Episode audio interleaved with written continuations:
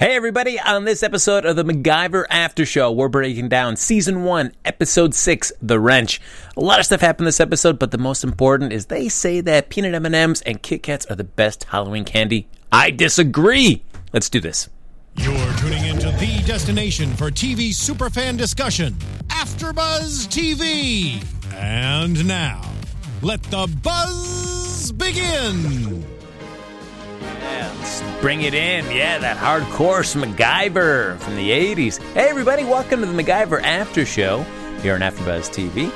I'm your host, Frank Moran. You can follow me on Twitter at HappyGoJackie. Uh, my co-host, my partner in crime, Mike Kalinowski, he's once again on assignment. This is his last week on assignment, though, so he'll be back in the studio next Sunday.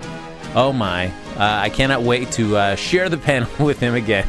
but I thank all of you here that have been sticking around with me for th- this week at our fifth week of breaking down this season's MacGyver's episodes. They're just you and I and the, you and me in the chat and me on the mic such a great team we've made. So uh, even though Mike, I'll be happy to have Mike back. You guys have made this past five weeks incredibly enjoyable. So thank you so much. And speaking of uh, being able to communicate and get in touch and share your feedback about the show, you can like us on Facebook, uh, give us those five stars on iTunes, subscribe to the YouTube channel, as well as hop in the chat. So if I hop in the chat and we'll start breaking down this episode, share your thoughts about the series in general or this episode in particular. Uh, as I mentioned, uh, you know, there's going to be a point where we're going to be talking about Halloween candy, guys. So, uh, and I'll be uh, finding out what your favorite Halloween candy are. You can chime in when we get to a little bit at that point in the episode. I'll just say what this, uh, what they said in this episode. Uh, I disagree. Not my top one choice, but uh, we're breaking down here. Oh, hey, look at that! oh, we got T. Lindsay. Hey, hi Frank. How are you? Hey, everybody. Good evening. Uh, yes, uh, we are breaking down episode six, The Wrench, and we start off somewhere in Eastern Europe, about a half mile away from an exfil point. And a really cool start inside the episode is that we see Jack Riley and Mac. They're trapped in a in a vehicle, and it's being b- buried underground. Uh, basically, whoever the, the bad henchman guy that was chasing them, uh, they crashed. They kind of ran into a ditch, and so that guy hopped onto like a, a like a bulldozer and just started burying them underneath mounds and mounds of dirt really cool way to get into this. And just from the teases from last week, it made it seem like that this was going to be uh, pretty much the climax of the entire episode. And really cool that this uh, this show just said it. nope, you know what? Uh, our show's so awesome that we can just do this as just a little cold open to our show, and we've got a lot more good stuff to show you for the for the rest of the time. So really cool how they just use this for just like a little uh, little teaser to kind of get you ready for the rest of the episode. So they're basically stuck underground, and you realize you only have about maybe 15 minutes of oxygen less if everybody starts yelling and debating about who is responsible for getting us trapped in this ditch. Uh, basically, as usual, they're uh, somewhere in Middle Eastern, uh, Eastern Europe trying to get some computer device away from some kind of ruthless dictator. So the uh, the, the details aren't important. Uh, the only thing that is important is that they are trapped underground in a vehicle and quickly running out of oxygen. Uh, but Mac gets in the front and uses the airbags to create an explosion, and he knows that they're powerful enough that if you direct them in the right way, that they can shatter even heavily reinforced bulletproof glass. So really cool way to get them out of this. Uh, I never thought about using airbags in such a way, but detonates it against the uh, the, the, glass of the vehicle. It blows a hole through the wind- windshield, also through uh, the, the top of the dirt mount, and they're able to get out. Uh, I do like the way that Jack leaves it, where uh, he says, "Oh wait, uh, I could kiss you." And uh, Mac just says, "You know what? Knowing that is is good enough. That's all I need." So that kicks us into this episode. And as usual, uh, seems like uh, the, the, the the the standard is after we do the uh, the nice little cold open, we get the, the, credits, and then we always end up back in L.A. We're always coming in just as they're uh, getting back from some kind of adventure abroad. And as usual, we get uh, my least favorite part of every episode of this version of MacGyver. Sorry, sorry, to say, if you are a Bozer fan, you know that's great. Uh, he's just not my cup of tea. I just still don't understand what he's doing for this show.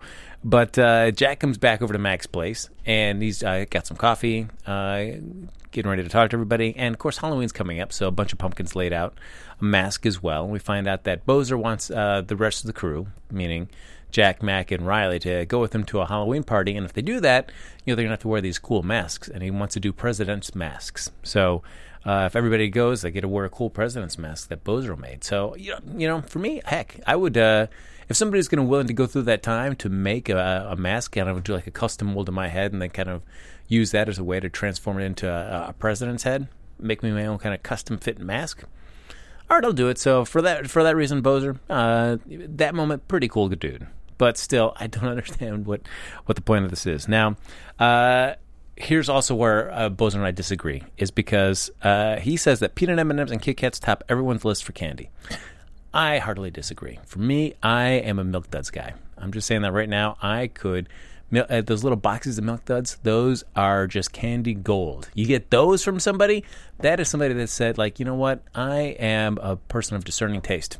I'm going to give you something that's so fantastic. This little cube, and inside there are four, hopefully four, sometimes occasionally three, which is always uh, always a disappointment, but four this delicious little caramel uh, coated uh, caramel nuggets enrobed. Let's do it enrobed. Why don't you use that weird, really weird, weird and uncomfortable word? Enrobed in milk chocolate. They are del- fantastic. So number one, far and away, there you go. Uh, milk duds. Somebody doesn't give you milk duds, you know, it, you can walk away thinking a little less of them. Not to say that peanut M&Ms and Kit Kats aren't fine. They're fine, but they're not the favorite. They're not. They don't top my personal list. Uh, you know, you, got to put Milk Duds is a far away, distant first over everybody. I would actually go uh, Reese's Pieces number two. That would be a pretty good one for that. But sorry, uh, uh, peanut M&Ms, Kit Kats. Come on, Bozer. I always see why we're not hanging out that much. Uh, now, while Mac and Jack are over at, at Mac's place talking with Bozer, uh, we uh, find out that uh, uh, Thornton is kind of uh, taking advantage of what uh, Jack and Mac talked about last episode, which is starting to give Riley some field training so that she's going to be prepared for when she is in the field and able to kind of take care of herself. So we see Thornton and her sparring, and not sure how long this training's been going on, but enough that uh, they uh, they feel like that uh, Riley can kind of somewhat get the idea of what Thornton's trying to, to, to give her. Uh, and she actually does manage to throw Thornton down. And the idea is that even though Riley's starting to get it, it's not enough just to get it. You need to be able to do it just second nature. It's got to just come completely uh, off the cuff without any thought uh, and be able to execute it perfectly. So uh, before they continue any further, though, uh, Thornton gets a call from the FBI and uh, calls in Mac, and we find out that Thornton asks Mac, "Do you know Charlie Charlie Robinson?" And he says that Charlie Robinson was one of the best bomb techs that Mac had ever worked with. And we found out that Charlie needs to see Mac and only Mac because the feds in New York they found and disabled a bomb in a parking garage at the United Nations. And Charlie came in from Quantico and went to examine it. And he took one look at it, and he called headquarters requesting Mac. So he's the only person that Mac uh, that he trusts to take a look at this device. So Mac is wheels up and he heads to New York. Uh, so it gets to New York, and uh, we find that the, that this he touches base with Charlie. So, so like, why do you want me here for this, Charlie? And Charlie breaks down that the explosive compound is pure PETN, uh, which is made from heart medication itself. Which I had never heard of this as a uh, vehicle for an incendiary device, but sure enough, it is. And they realize that only one person could do this and they're not quite uh, mentioning uh, who this person is yet by name. Kind of being cryptic, you know, like they, they, don't almost like they don't want to really believe that this person could possibly be the one behind this bomb. Uh, but they also know that this person doesn't usually operate on U.S. soil. So uh, Charlie says he knows and he hopes he's wrong, but he wants to have Mac there to double check this, just to make sure. So they start taking apart the device, and all of a sudden, they as they're cutting away part of it, they find a secondary device, and it's a 3D printed polymer, it's which is invisible to X-rays. So it was basically a bomb within a bomb. As Mac opens up that 3D polymer uh, plastic case, there, it starts a, a, a mini bomb inside there with a three-minute countdown. Uh, so basically, Mac, they're all uh, he and Charlie are wearing bomb-proof suits, or uh, bomb, not bomb-proof. No, suit would be bomb-proof, but uh, uh, they're bomb suits on. And Mac takes the top of it off and wraps it around the the bomb, and they head out the building and figure they've got three minutes to figure out some way to do this to kind of do, hopefully minimize or at least prevent any sort of casualties. And as uh, it was kind of interesting, where Mac starts breaking down uh, the th- different type of uh, uh, factors when it comes to bombs. There's detonation velocity, detonation pressure, pressure, and then a French word which I I rewound and tried to try to understand. Uh, I couldn't figure out exactly what the French word was, but basically it is French for shatter capability. And we find out that uh, PETN, if you're using this as, as the, uh, the the core of your incendiary device, it's going to be a big and fast explosion. And so Mac knows he needs to direct that explosion somewhere else. Otherwise, it's going to hurt a lot of people. So what he does is he sees a manhole cover. Uh, he places that uh, that bomb still wrapped up in the top part of the bomb suit, and then covers it with a uh, garbage can, uh, uh, huge one of those uh, dumpsters, garbage dumpsters. Turns it over, covers it with that, and then takes the lid uh, and has that kind of uh, laying down next to it uh, from the top, which is you know, still connected. Like any dumpster always has a lid connected to the top, and he drives a car on top of that lid to help kind of keep reinforcing and keep that uh, garbage dumpster down over the explosion. And when the bomb goes off, it ends up being directed down through the uh, the subway tunnels, or excuse me, the sewer tunnels underneath the UN building, and detonates safely there without destroying anybody uh, or killing any anybody. There's no casualties. So MacGyver, very quick thinking. Uh, Charlie realizes that if the bomb the bomb would have killed everyone in the building if it had gone off as originally intended, uh, and they feel like that was the idea. It was a bomb within a bomb, but the idea idea was to get all these experts into this building and then have it go off and knocking out a lot of people in one bell swoop. So they realize that this kind of work is definitely the signature uh, of the Ghost. I feel like the Ghost is on American soil, which is uh, according to us, I mean, it seems like uh, really kind of crazy and, and creepy. I feel like that this mysterious ghost is all of a sudden now operating in U.S. soil. Uh, you know, and so um, uh, the uh, you know, in an exciting moment like that, you're probably wondering, like, man, you know, I am trying to save people uh, with a three minute countdown on a bomb. Uh, you often wonder, like, man, I hope I do not soil myself because uh, just the, the, scariness of trying to. Uh, one disarm a bomb, but if you can't disarm a bomb, bomb, find some place where you can stash it where no one is going to get hurt. Uh, you're running with a three minute countdown on that, uh, and trying to keep all your wits about you while you're trying to save everybody else. You know, my undies uh, without make it through clean. But uh, you know, if we're talking about undies for a second, why don't you picture a world where putting on a new pair of underwear isn't just fresh? You're, you're stepping into a better day. Which Mac in this episode, after all dealing with all these explosive explosive devices, definitely needs uh, a better day. So why not get some new undies? Now think about it. Underwear is the first thing that you put on and the last thing you take off. Now why would you settle for anything less than the best feeling underwear on the planet? Uh, you know, MeUndies focus solely on producing the most comfortable underwear you've ever experienced. My friends at MeUndies sent me a few pairs a while back, and you know what? I can't imagine wearing anything else. It really makes each day that much better. Uh, it certainly makes breaking down. I mean, I'm just watching Mac disarm bombs, but I feel very comfortable with that. So, uh, uh, MeUndies kept me feeling very comfortable, uh, and I could only empathize empathize with Mac. I don't have to worry about you know anything happening with me. Uh, but now, for the right price, uh, for the price of two cocktails, MeUndies will deliver your new favorite pair of underwear right to your doorstep. It's a better day guaranteed. Look at that. You don't have to go out and find a better day. It comes right to your doorstep. Try them on. Try them on. If you aren't the most comfortable, best feeling panties you've ever had, they'll refund you and let you keep your first pair for free. Now, included in the price is a sweet touch of Modal, uh, uh, a special fabric made with uh, best in class raw materials that are scientifically proven, proven to be three times softer than cotton. Not a bad deal. These uber cozy undies are sold exclusively on the MeUndies website, where you'll enjoy free shipping in the U.S. and Canada. And for a limited time, everyone here on the uh, in my audience, the MacGyver After Show here on AfterBuzz TV, gets 20% off their first order. But you have to go to our special URL, MeUndies.com slash comfort. That's right, slash comfort. With the MeUndies Better Day Guarantee, you have nothing to lose. So don't wait any longer. Go to MeUndies.com slash comfort right now for 20% off your first order. That's MeUndies.com slash comfort. Uh, now, speaking of comfortable, uh, sadly, our crew is not feeling very comfortable right now because the ghost is on U.S. soil. Uh, and as we're looking around the bomb site, uh, Max notices some shards of glass and picks them up and looks at them and uh, Charlie figures out that the glass that Mac found was from a camera, and they also found parts of a SIM card that were all in the bomb. So clearly, somebody was watching Mac and Charlie as they're trying to disarm this bomb. Uh, so uh, basically, Mac is talking to Jack and Riley and realizing they're going to come from LA to New York because they're not going to let Mac work on this case alone. So when Riley gets out there, even though they only have parts of a SIM card, Riley's able to use enough information to be able to kind of start figuring out a way to kind of track this SIM card back to its source. And I do like that because as they're tri- uh, driving into New York, they uh, Riley is basically breaking down how she's going to use this uh, parts of the SIM card to kind of uh, recreate uh, a signal that they can trace to the source.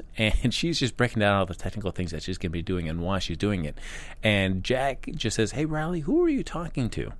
Uh, I do like that Riley says, "I thought you were talking to you guys, but clearly, you guys haven't been listening." So uh, I guess I guess I'm just talking to myself. So uh, Jack, though, noticed that Mac is just kind of distracted, kind of looking off, and he mentions to Mac that he hasn't seen him like this since they first met. Uh, and right away, Mac is already doing his little thing where he's popping open a paperclip and he's already doing something different, uh, which, you know, I guess is another go to for every episode. We're going to see Mac making some kind of weird sculpture out of a paperclip, which uh, kind of made sense where, yeah, if he was always walking into Thornton's office and they're kind of getting debriefed about what this next mission was going to do, that there would always be, you know, just like a, you know, like a little bowl or a cup full of paper clips that Thornton would need doing paperwork and whatnot. But interesting to see that no matter where, where Mac goes, he's always got a paperclip with him because he never knows when he's going to have to just bust it open and make a uh, some kind of weird paperclip sculpture that's kind of based on the mission at hand. Uh, so we find out though that as Mac starts working away on what whatever he's going to be turning that paperclip into, uh, Mac never told Jack about the story about what the ghost did to him, why he is such a, uh, a, a, a vendetta to go get the ghost. And Mac says, "You know what? I'm going to hold on to that story for a little while. I don't want to really share that yet." And uh, Jack is just, "Hey, and hey, uh, Mac, you know, Riley and I were here for you. So when you're ready to open up, we're here to listen. And they get to uh, the location. We find out that Mac's little paperclip sculpture is uh, almost like a like an old school cartoony type bomb, like uh, hitting uh, a water, or maybe it's like the the explosion is starting to hit as it's kind of making contact with a surface. Uh, and then he just leaves it on the dashboard of the vehicle. So it's like, I, all right, thanks. Uh, I, there's just this paperclip of a bomb hitting something, and now it's just laying on the dashboard of this vehicle. Okay.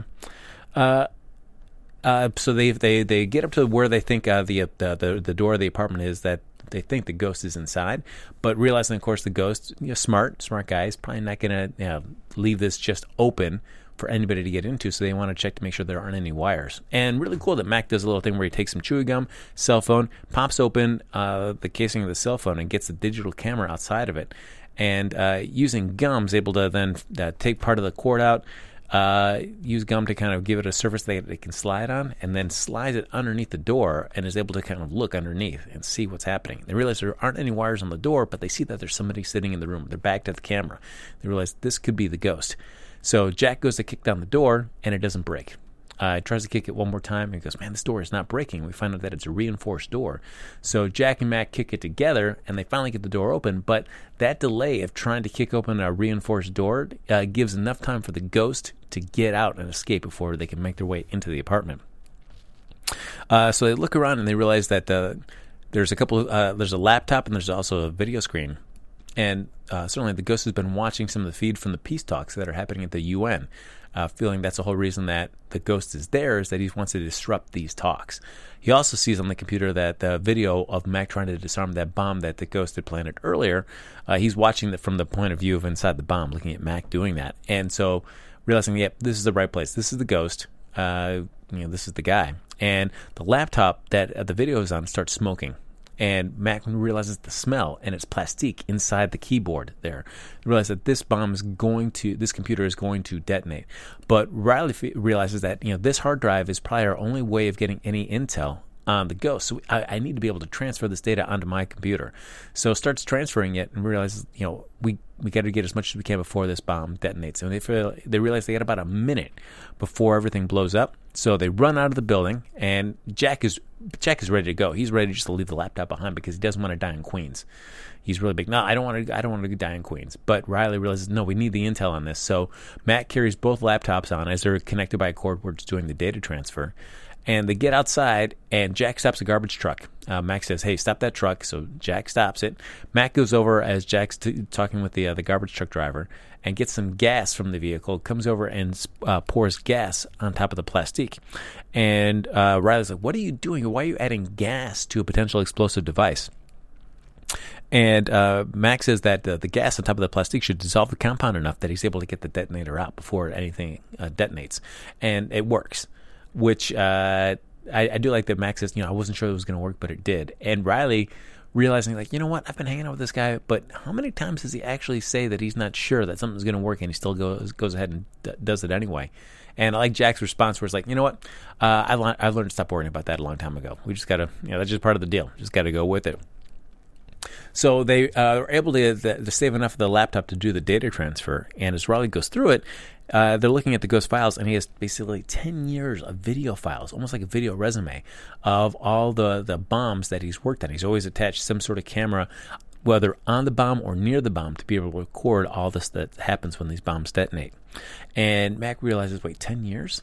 And he starts going back. Uh, he goes, I just need a second. And he starts looking through the files, and he finds one and uh, they're back up in the ghost's apartment that he was using when they they come across this. And Max says, "You know what? I need to watch this video that's on here the, from this file alone." So Jack clears everybody out, and Mac goes and watches it, and it flashes us back to five years ago when he was in Afghanistan. And Afghanistan, excuse me, and uh, we see that his CO had been killed. But this now leads up to a little bit before what led to that incident, and uh, we see that uh, they we're getting a lot of calls about different bombs being located everywhere and Mac uh, they have their robotic device, which is kind of you know that goes in and kind of surveys for them, but it's not working at the moment. They need to do a couple repairs on it. So uh, rather than wait for that for Mac to be able to fix it, the CEO uh, Alfredo Pena says, "You know what? Uh, we've got so many calls going on today. I'm just going to go in and check on this real quick. I'll be back." So he walks in, and then it cuts uh, it cuts to um, Mac watching it from the inside, which we can tell from Mac's face, first time he's ever seeing it, because you're seeing it from inside the structure, which knowing that the CEO is already dead, uh, realizing that you, he does not, he's not going to walk out of this building alive. Uh, he walks into the building and steps on a pressure plate, and immediately cuts the wire. Uh, you know, he's not really stressed at all about this. I guess you know, the, being in Afghanistan, dealing with bombs on the bomb squad, come across pressure plates before, so he bends down and disconnects it, and then stands back up and says, "Let's Mac know, hey, I disconnected the pressure plate." And his last words are, he looks up and realizes, "Hey, wait, is that a camera?" And then the whole place blows up. Uh, and Mac is understandably uh, brought to tears about this because we find out as he's disarming the plate that he's talking to Mac, Mac and appreciating, letting Mac know how much he appreciates for him, appreciates Mac filling in for him for three weeks to let him go back home and see the birth of his daughter. And he's wondering, like, wow, what's it going to be like to have a daughter in my life? I think I'm going to get turned into a big old softy. Uh, and then sadly, that we know that that's not going to happen now because the bomb goes off, and uh, uh, uh, Alfredo Pena doesn't make it out of there intact. Uh, and so Max really taken aback by this because this is the first time that he ever heard this part of the conversation. Because uh, originally, when Alfredo walked into the building, uh, the radios uh, they lost contact, went on the fritz, and so he never heard what he was saying while he was inside the building. So to hear all this, it just uh, already makes just a you know a regretful situation hurt just a little bit more. And you know, of course, uh, uh, Pena's got a wife and daughter, and Mac has never visited them. I really regrets never n- never staying in touch with them. And Jack can sympathize because, of course, Jack has been in in the service as well, and realized like it's one thing to you know serve with people, but when you come back, you realize you don't really see each other that often because it can bring up uh, too many bad memories. Just as may, it could equally be just as nice to be able to connect with people, but also could bring up all the bare, terrible things that happened while you were serving together uh, that you had to go through. And so for some people, they just rather than have the potential of that happening, they just kind of keep their distance from the people that probably they're the closest to in their lives. I mean, you kind of you know kept you know, you trusted each other with your very lives in really intense situations, but once that's done, you don't kind of want that reminder. You want to try to just forget those parts of your life as much as possible and kind of settle into some kind of semblance of normalcy. Uh, and basically, Max says, you know, this is an old wound that's not going to get closed until he finds a ghost and puts him away. So Jack, which I love, always got his back, uh, always has Max back, and says, "All right, well, let's go get this guy." And Riley comes up and realizes, hey, guess what? You know, it wasn't just all these video files, but he also kept financial records on this laptop as well. And uh, the ghost used a shell company, and this shell company not only paid for the rent for this apartment, but it also paid for a warehouse in Queens. And they drive over to this warehouse in Queens, and Max says, All right, hold on. I'm going to be the first one in. You guys can follow after me.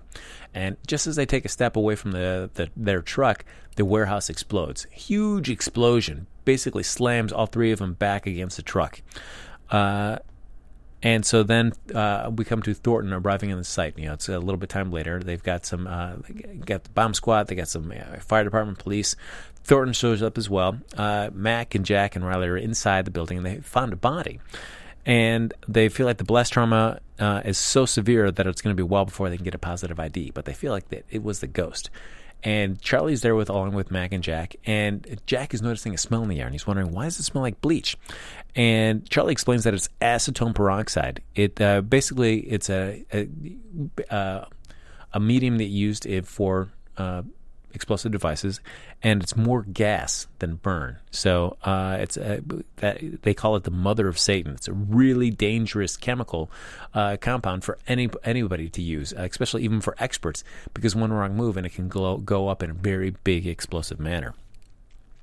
Now, Charlie thinks that it was a ghost. He kind of got bit by his own kind of uh, bit by the bomb that he was trying to build for the UN.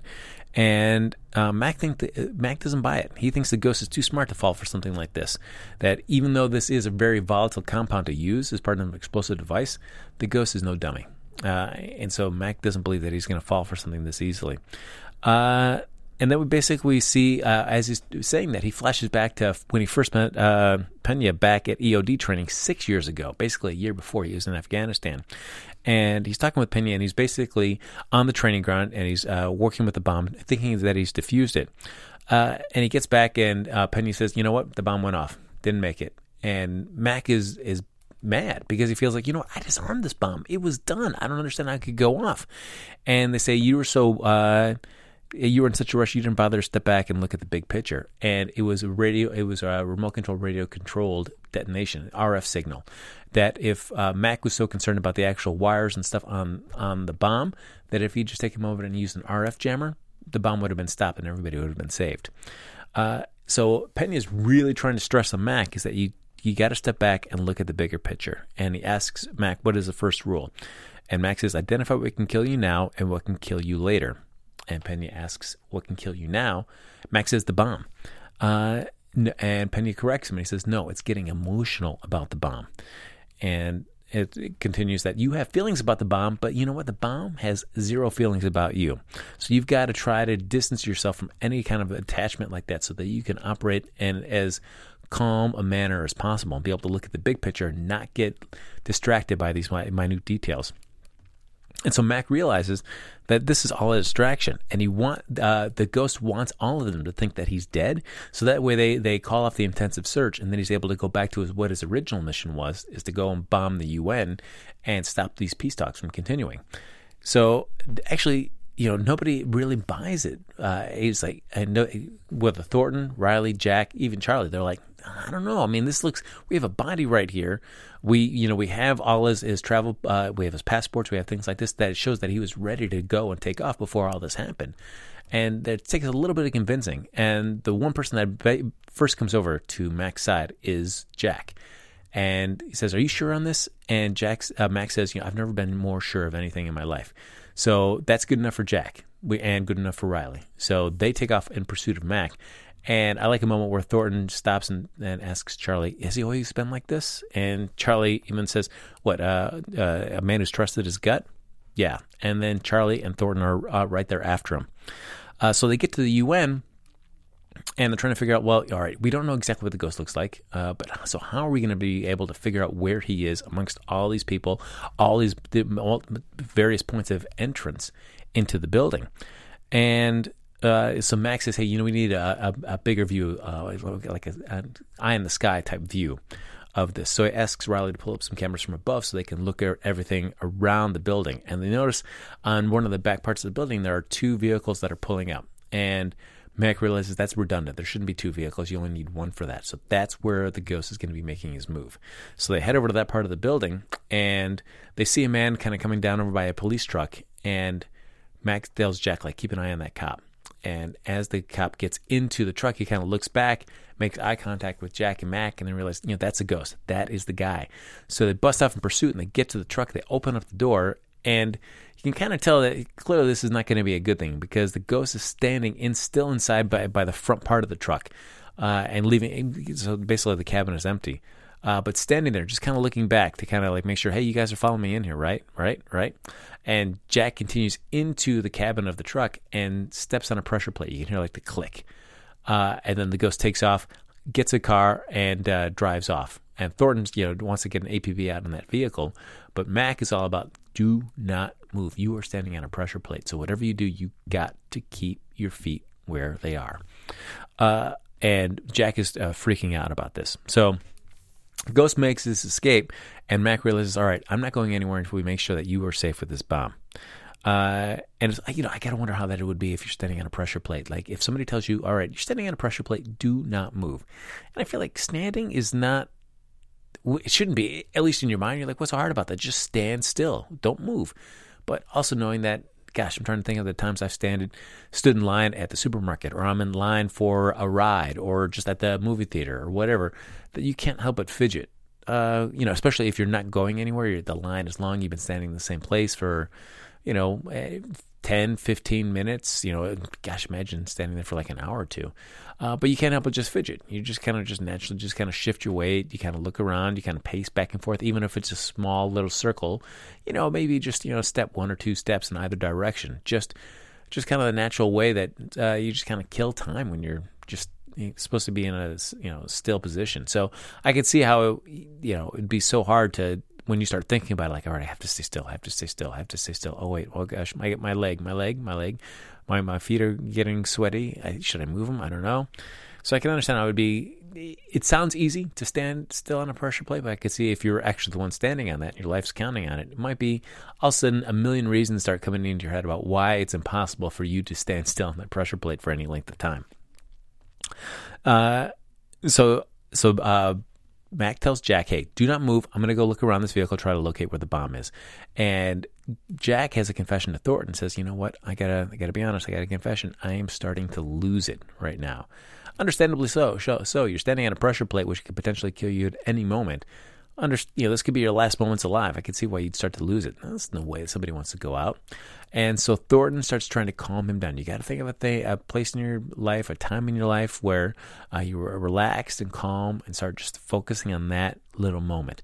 And Jack kind of dials into a point in his life where he felt like that, and that was back in 2010, where he was in Peru and he had to Skype in for his fantasy football league draft, and he had a great draft. he had a great draft, you guys. He had a really great draft. I mean, you know, he basically uh, it was like, almost like one of those snake drafts. So when you're at a round, you not only get like the last pick of that round, but then you get the first pick of the next round. So what a great deal! I like to think that uh, that this draft has been was so good and so sweet that for six years it is stuck in Jack's head. Like this is one of my crowning jewels of just pure awesomeness. Uh, that that that even six years later is one of the first things that pops into his head is a moment of calm awesomeness in his life is really cool. And even Riley's like, "Great, I'm glad your pretend football league brought you like any sort of peace."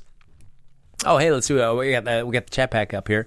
Uh, uh, let's see. Uh, Boo69. Hey, Boo69. Good to see you. Jack would be uh, rich for every dollar he would get when Mac wasn't sure that things would do, uh, uh, wasn't sure the things he does would work. Yeah, going back a little bit earlier there with the uh, the gas on the the plastique. And it was heartbreaking to see Mac watch the video. Yeah, that was very true. It was, Mac really had a strong connection there with Pena and uh, we were that Jack was going to die from the bomb from the truck. I no, there's no way Jack is not going to die. You don't have George Eads on a show and you're going to kill him off like that. No way. Uh, especially given that everybody was still standing. I mean, this is a pressure plate, but Thornton and Riley were still right there. You know, they weren't going anywhere. So I realized that Jack wasn't going to be in any danger, uh, any uh, you know, any true life threatening one. It was going to just add tension to the scene, but no way was Jack going to go. Not with everybody still in proximity to him. Uh, so Jack uh, Mac surveys the uh, the the truck and opens up a side panel and sees all the explosive inside there, and gets back to Thornton and says, "I found it, and there's enough explosives on this truck to take out a whole city block." So now that Mac knows what the bomb is, he sees, all right, you know what I'm going to do? I'm going to disarm the wires on the pressure plate. And he starts getting ready to cut the red and the green wire underneath uh, Jack's feet.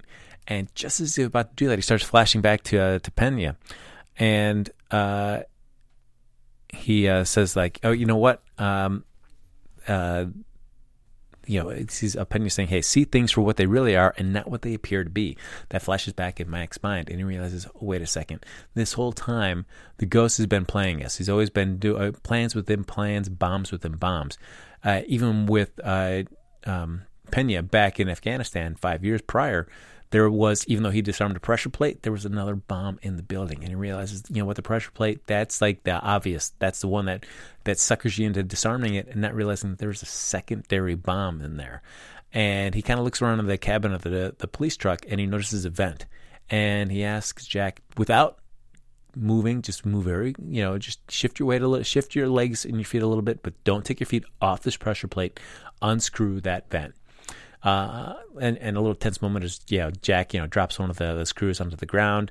Uh, but he opens up the vent and realizes that there's a second bomb in there, and it's connected to the first. So if you snip off the wires for the pressure plate without deactivating the um, the, the, the the rod that's inside, the uh, the bolt that's inside for the vent bomb, the vent bomb's going to go off regardless. So now they realize this is getting a little bit more challenging. So you got to get that, that you got to disarm the vent bomb, and then you can disarm the pressure plate.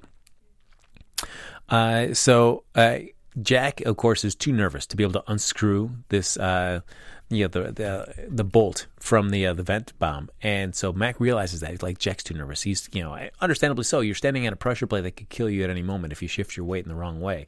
So he says, "All right, you know, you you are too nervous and too jittery to be able to twist this bolt out. So you know what? I'm going to be your hands." So he uh, he looks around, uh, finds like uh, a wheel off of a, a hot dog cart, uh, finds some uh, police tape, finds, uh, of course, some masking tape and some scotch tape, uh, his uh, Swiss Army knife, and fashions a way that uh, uh, Mac will be Jack's hands.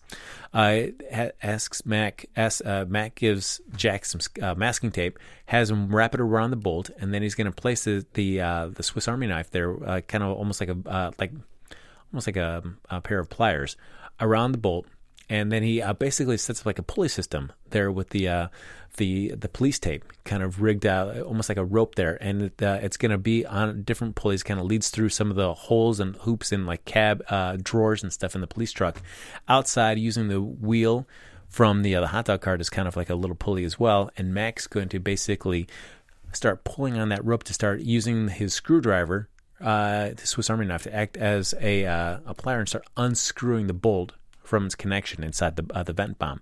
So he starts doing that, uh, and it pops out. And realizing that Jack is safe, but of course Jack's like, "All right, that's good, it's all done." And Mac's got to just race up to the police truck and say, "Yeah, do not move until I cut these wires." And uh, snips the wires off, and all is good. Uh, interesting uh, the way they ended because it really wasn't any big confrontation with the ghost whatsoever. He sets up uh, Jack to step on this pressure plate, but then gets away, and that's the last that we see for the ghost for this episode. So really cool that we know that the ghost is out there. Uh, he knows that Mac and Jack are after them. Uh, Mac and Jack have an idea of what this guy looks like now. So they actually have visual confirmation of the ghost, which is something that nobody's ever had before.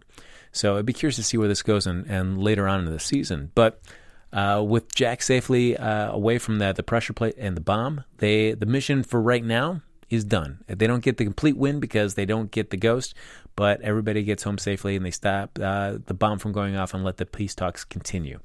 So uh, they head back to L.A. and uh, Bozer is basically setting up everybody with masks.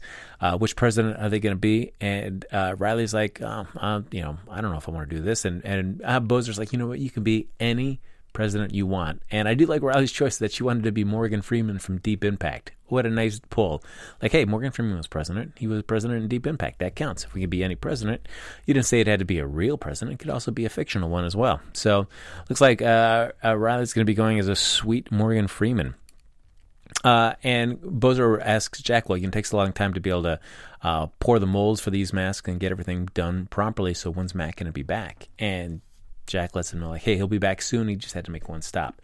And that stop is to go see the wife and daughter of Pena, his old CO. And basically walks up, hugs the wife, and then sits down and talks to the daughter. Fixed the wings on her uh, little angel doll, and then offers uh, to have some tea with her there at her little uh, little table, and tell her some stories about her father and what a great guy he was. One of the bravest men that Mac has ever known. Uh, and so, as Mac ends the episode, it's uh, the ghost may have gotten away, but right now is a time to heal. So it's a time for Mac to kind of uh, let those old old wounds heal up a little bit and uh, help uh, a young little girl get to know her father just a little bit better. Better. So, uh, Boo sixty nine. There we go. Do you think the ghost is going to come back by the end of the season? I would guarantee that we're going to see the ghost at least one more time this season. I feel like uh, you're not going to set a character up like this that this early in the season if you're not going to get a chance to kind of go up against him again.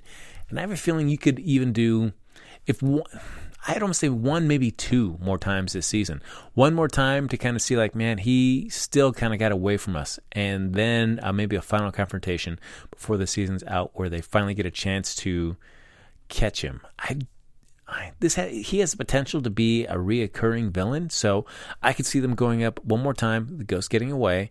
Uh, second time where they capture him, uh, but he's still still alive, so he's still incarcerated, and then he could come back second season, getting out of jail, and then going up against uh, Mac and the team again. So I don't think you know we haven't seen the last of the Ghost. I'm predicting two more two more encounters this season. I mean, uh, I'm going to say maybe one, uh, maybe one like uh, early early next year, I mean, like January February, and then another one as it gets uh, as we're winding down towards the end of the season. I feel like he could really tie in towards uh, as we're rushing towards the season finale of Mac kind of having some of a little of his uh, elements from earlier this season coming back to haunt him, so to speak. So I feel like two more two more encounters with the ghost around the table. Uh, and Boo also says it was nice that Mac fixed the little girl's angel doll. That was a sweet scene. Yeah, I did like that. Uh, but it was also interesting there, like, uh, she didn't want to have anything to do with Mac, was just to, like, not even look at him uh, until he got that angel fixed. And then he's like, all right, you know what? I will, I'll, I'll introduce myself. I'll tell you what my name is. Uh, and we can have a little chat.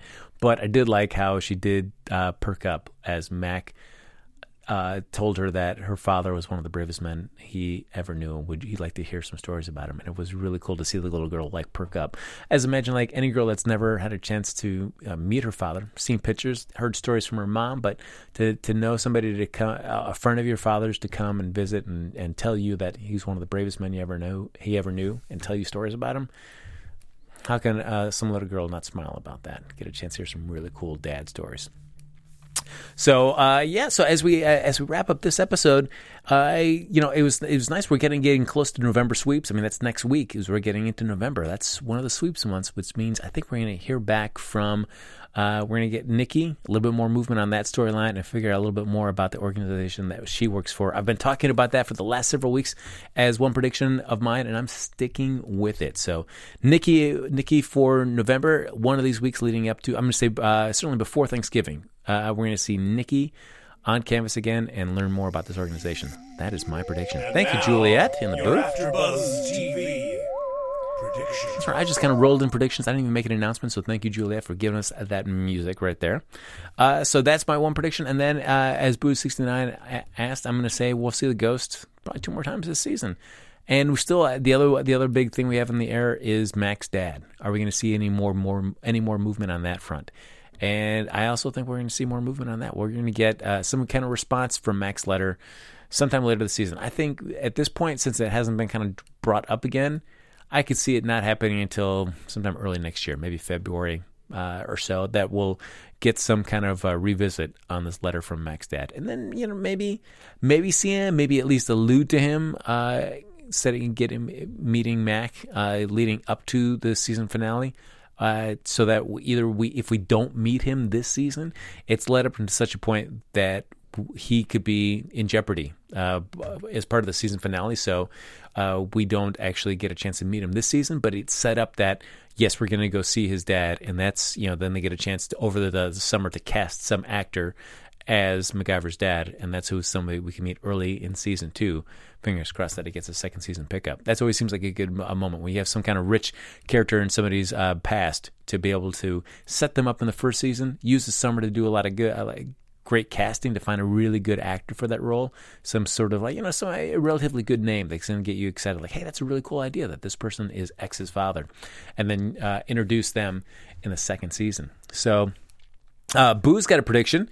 Uh, I predict that Bozer, Bozer either finds out what Mac actually does or moves out. I'm, uh, as you know, uh, no ill will against Bozer, but I feel like you know, it's Bozer's time to move out. I still these scenes of his just really don't do anything. They just they just don't add anything. Nothing that I, because I think the idea is like that show some like kind of like humorous kind of moment that's not in a life threatening situation. And I don't think you need Bozer as the facilitator of scenes like that. You could still get those scenes of just Mac, Jack, and Riley, or any combination of those three, hanging out at either Mac's place or someplace in Los Angeles, like a bar or a club or a restaurant or you know someplace like a park, anywhere. Uh, just them hanging out, having a, a fun moment, and you don't need Bozer there as a, as the kind of driving force of setting up those scenes. So, uh, yeah, I, I'm with you, Boo. I think Bozer should move out. I, am curious if he'd actually do that this season. I have a feeling this show gets a second season. I don't think Bozer's coming back for a second season. I, I think he's going to just. I think production's got to realize it's just kind of a chore to always try to find a reason to have Bozer as part of the plot. So why don't we just move him out and uh, uh, just focus a little bit more on Thornton, Mac, Jack, and Riley. And also another one, I think in the season finale that Mac's dad will show up in the final scene as a cliffhanger. That's a good call too. We could do it, it could be one of those where we may not see the, his face, we could see him from the back, where we all of a sudden we see like a door open, and then we hear Mac as he looks at camera and he goes, "Dad." and then it fades to black. And so we don't know who the actor is, and they still gives them a chance to cast somebody over the summer for then season two as we come in and we find out who the actor is that's playing Mac's dad. So I could see that boo. I still think that uh, yeah, if, if, the dad shows up, we will not see his face, so that uh, production has a little bit more time to figure out who exactly they want to play Mac's dad. Uh, so, folks, that's going to do it for this episode of the MacGyver After Show here on AfterBuzz TV. Folks, thanks so much for sticking with me here for these past five weeks as I've done this solo. I didn't want to just like not do the show because I love the show too much and I love all of you so much as well for doing this with me. So, uh, folks, uh, as always, you can like us on Facebook, give us those five stars on iTunes, subscribe to the YouTube channel, and as always, thanks so much for hopping in the chat for these past five weeks. It's been great to break down these ser- these episodes with you. Boo69, thank you for being such a, a vocal chatter. It was great uh, bouncing stuff back and forth with you during the course of these last five weeks. Uh, we'll be back next week with another episode of the MacGyver After Show here on AfterBuzz TV with my co-host Mike Kalinowski in the uh, in my co-partner seat. We'll see you then. Take care.